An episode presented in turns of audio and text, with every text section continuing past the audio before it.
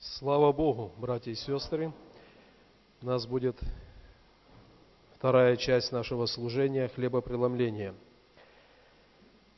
Я хочу э, читать место Священного Писания, послание к евреям.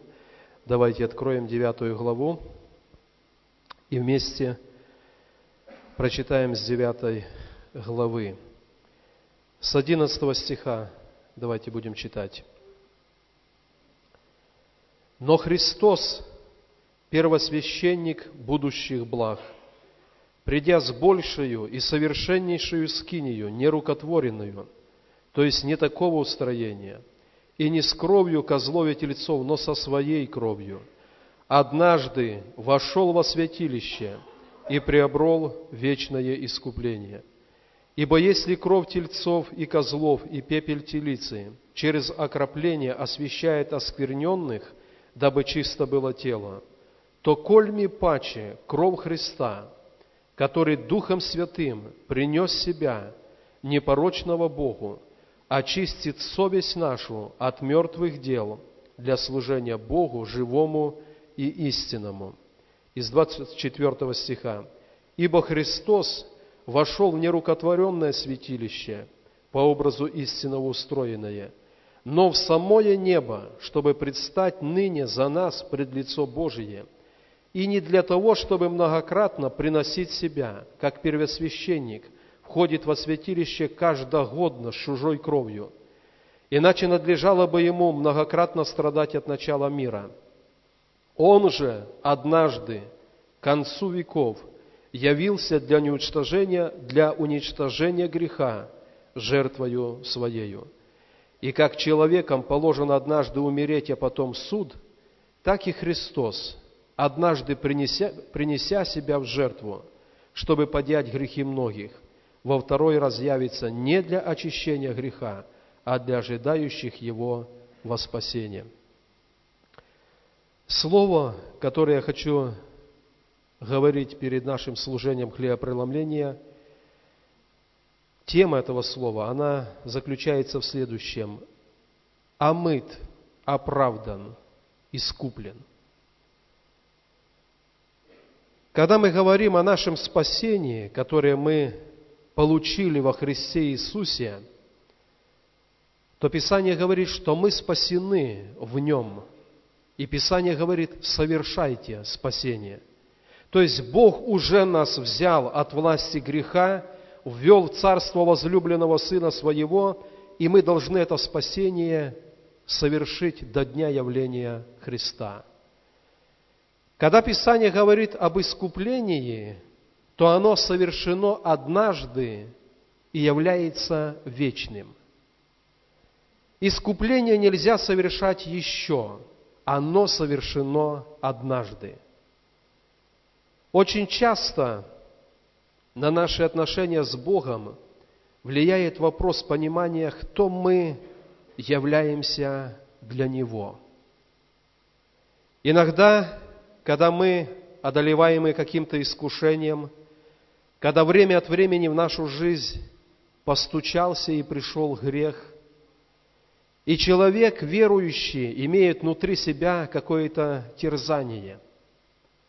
И это терзание, оно затеняет познание того, что даже при этом он остается Детем Божьим. Он остается сыном или дочерью Божьей.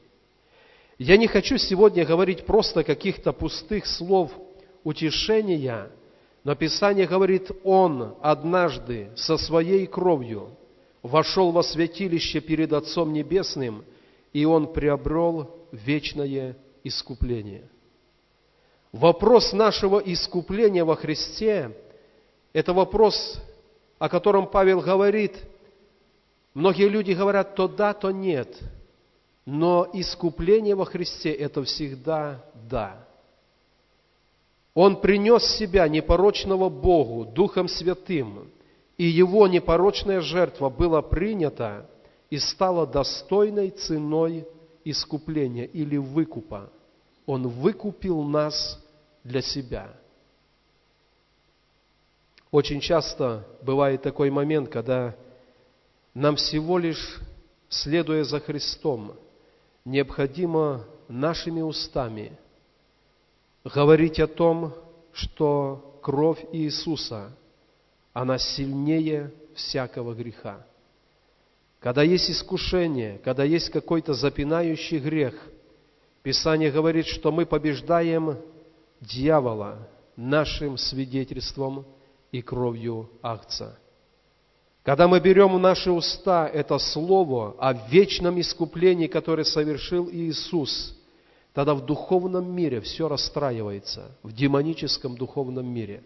Его замыслы, его планы, которые Он вынашивает, чтобы ударить нашу жизнь, они терпят крушение, когда мы исповедуем о силе крови Иисуса Христа.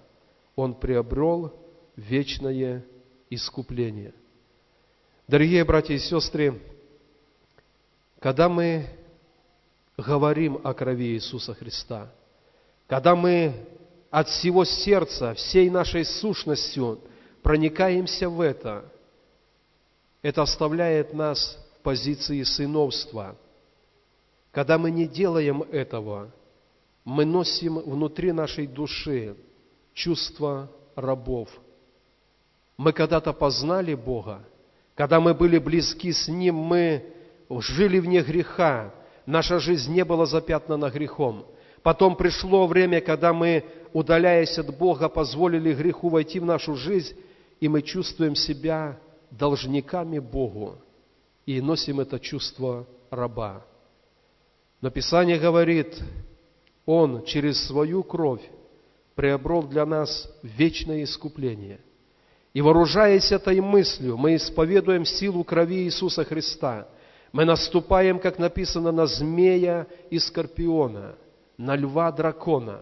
Это все в сегодняшнем нашем понимании это все э, прообразы духовного мира, и мы совершаем победу благодаря пролитой крови Иисуса Христа. И мы ощущаем себя сыновьями и дочерями нашего Небесного Отца, а не просто рабами, которые должны служить, потому что так Он требует. Писание говорит, что любовь Божья – она излилась в сердца наши Духом Святым. Дух Святой приносит в наше сердце это осознание о вечном искуплении, которое приобрел для нас Иисус. И когда мы это понимаем, когда мы это культивируем духовно в нашем сердце, мы живем как сыновья и дочери перед нашим Отцом. Я хочу, братья и сестры, заострить ваше внимание сегодня – на одной такой вещи. Мы часто в церкви говорим о праведности и святости перед Богом. Но я скажу и следующее. Человек, который пережил святость Божью, попробовал ее вкус, он больше ничего другого не хочет. Он хочет оставаться в святости Божьей. Он хочет оставаться в том месте, где он и Бог очень близки. И это начинается с этого правильного понимания. Он со своей кровью вошел во святилище, и Он приобрел для нас вечное искупление.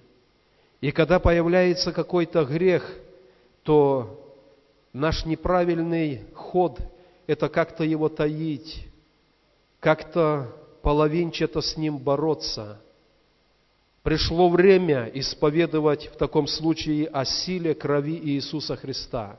И когда мы исповедуем о силе крови Иисуса Христа, мы остаемся в этом состоянии искупленного, потому что в глазах Божьих мы таковые со дня, когда уверовали во Христа. И пусть Бог благословит, чтобы мы, живя в нашей жизни, повседневной жизни – совершая наше служение перед Богом, прежде всего служение благовествования, свидетельства, мы понимали, что я человек, искупленный кровью Христа. Грех не властен надо мной, потому что на мне есть это крапление крови Иисуса. И коль я искуплен, то написано нетленным золотом и серебром, и моя жизнь не принадлежит мне, она должна всецело принадлежать моему Господу. Послание Коринфянам, первое послание. Мы напоминаем это друг для друга перед служением хлебопреломления. Знак того, что мы искуплены перед Богом, это как раз таки время, когда мы берем чашу Нового Завета. Мы берем хлеб, который преломлен, как знак ломимого Его тела. И через это мы говорим, мы искуплены, и мы стали причастностью, принадлежностью Его святого тела, Его святой пролитой крови. Всякий раз, когда вы едите хлеб сей и пьете чашу сию, смерть Господню возвещаете, доколе Он придет. Посему, кто будет есть хлеб сей или пить чашу Господню недостойно, виновен будет против тела и крови Господней. Да испытывает же себя человек, и таким образом пусть ест от хлеба сего и пьет из чаши сей. Ибо кто ест и пьет недостойно, тот ест и пьет осуждение себе, не рассуждая о теле Господнем. Оттого многие из вас немощны и больны, и немало умирает – Ибо если бы мы судили сами себя, то не были бы судимы.